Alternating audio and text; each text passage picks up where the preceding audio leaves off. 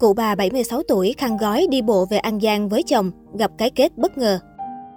Những ngày này, hình ảnh khiến nhiều người xúc động có lẽ là dòng xe của những người tha phương cầu thực ồ ạt về quê sau chuỗi ngày kẹt lại vì dịch. Những chuyến xe hồi hương cuối cùng cũng lũ lượt trở về. Khởi hành từ thành phố Thủ Đức lúc 5 giờ sáng, chị Hứa Thị Kim Ánh cùng con nhỏ bắt đầu chuyến hành trình dài nhất từ trước đến giờ bằng xe máy. Chị Ánh điệu con nhỏ trước ngực, một mình tự chạy xe máy về Sóc Trăng. Chị Ánh rưng rưng nước mắt, chạy đến đâu mệt thì nghĩ đến đó. Mẹ con tôi bây giờ không thể ở thành phố Hồ Chí Minh được nữa, mong muốn lớn nhất là về quê với chồng và con. Dịch bệnh kéo dài khiến chị Ánh mất việc, không còn đủ tiền lo cho con nhỏ. Dù biết khó khăn và nguy hiểm nhưng chị không còn sự lựa chọn nào khác tốt hơn.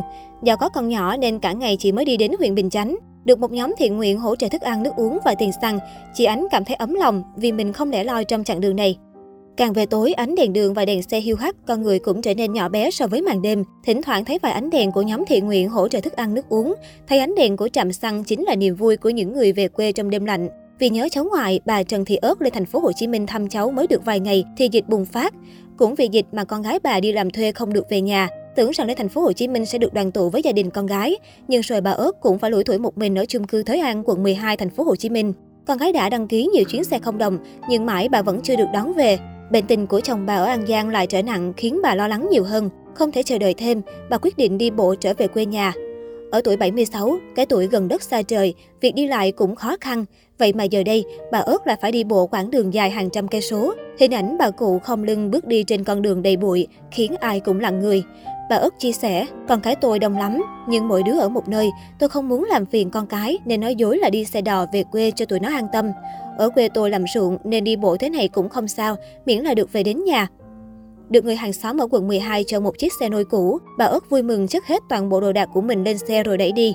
Khi đi bộ đến địa phận thị trấn Tân Túc, huyện Bình Chánh, bà ớt được lực lượng chức năng tại chốt kiểm soát hỗ trợ cơm và nước uống. Bà ớt bộc bạch, mọi người nói tôi ngồi ở đây, mọi người sẽ giúp tôi tìm xe để đi nhờ về quê. Tôi lo lắng quá nên ăn không nổi, chỉ muốn được về quê xem chồng mình thế nào. Với đôi mắt buồn, bà ngồi trong chốt kiểm soát mà thấp thỏm không yên, cứ nhìn từng chiếc xe đi qua, hy vọng có ai đó đồng ý chở bà về. Khoảng 20 giờ tối, sau khi lực lượng công an thuyết phục, cuối cùng cũng có một chiếc xe tải chịu chở bà về quê. Các chiến sĩ công an dìu bà lên xe tải, chiếc xe nôi thì để ở thùng xe. Tuy đã lên xe rồi nhưng bà vẫn không quên ngoái nhìn, kiểm tra xem chiếc xe gia tài của mình có bị bỏ quên lại không. Bà nắm chặt tay cảnh sát giao thông và cảm ơn. Ánh mắt bà ánh lên niềm hạnh phúc khó tả. Đêm cứ tối dần, màn sương cũng nặng hạt. Những dòng người vẫn lặng lẽ xuyên đêm hướng về miền Tây. Mảnh đất quê hương luôn dang rộng vòng tay đón những người con xa xứ trở về. Không chỉ đau đấu khi nghe câu chuyện của bà ớt ở tuổi gần đất xa trời phải lặn lội về quê. Cũng mới đây, dân tình thương thay khi biết thông tin một thai phụ chuyển dạ sinh non khi đang trên đường về quê tránh dịch. Cụ thể, ông Nguyễn Đình Tuyến, giám đốc bệnh viện Sản Nhi tỉnh Quảng Ngãi xác nhận, bệnh viện vừa tiếp nhận một thai phụ có dấu hiệu chuyển dạ khi đang trên đường từ thành phố Hồ Chí Minh về Thanh Hóa tránh dịch.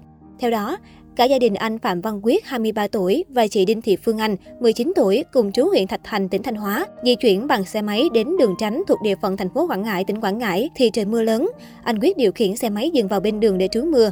Đang trú mưa thì chị Phương Anh đang mang thai ở tháng thứ 8, đau bụng dữ dội, có dấu hiệu chuyển dạ. Người dân chứng kiến đã hướng dẫn anh chị chạy thẳng đến bệnh viện cách đó 3 km. Ông Tuyến nói, bầu thai còn 3 tuần nữa mới đủ tuổi, nhưng chị này di chuyển đường xa bằng xe máy nên có dấu hiệu chuyển dạ sinh non. Rất may gia đình đã đưa chị đến bệnh viện cấp cứu điều trị kịp thời. Đến sáng nay, sức khỏe của sản phụ Phương Anh đã ổn định, thai nhi an toàn. Được biết ảnh hưởng dịch Covid-19, vợ chồng anh Quyết cùng mẹ và anh trai lâm cảnh thất nghiệp. Tháng 7 vừa qua, bốn người trong gia đình, trong đó có thai phụ Phương Anh mắc Covid-19 phải nhập viện điều trị. Cuộc sống gia đình lâm cảnh khó khăn nên sau khi thành phố Hồ Chí Minh nới lỏng giãn cách, bệnh được chữa khỏi, gia đình anh Quyết chạy xe máy về quê Thanh Hóa tránh dịch.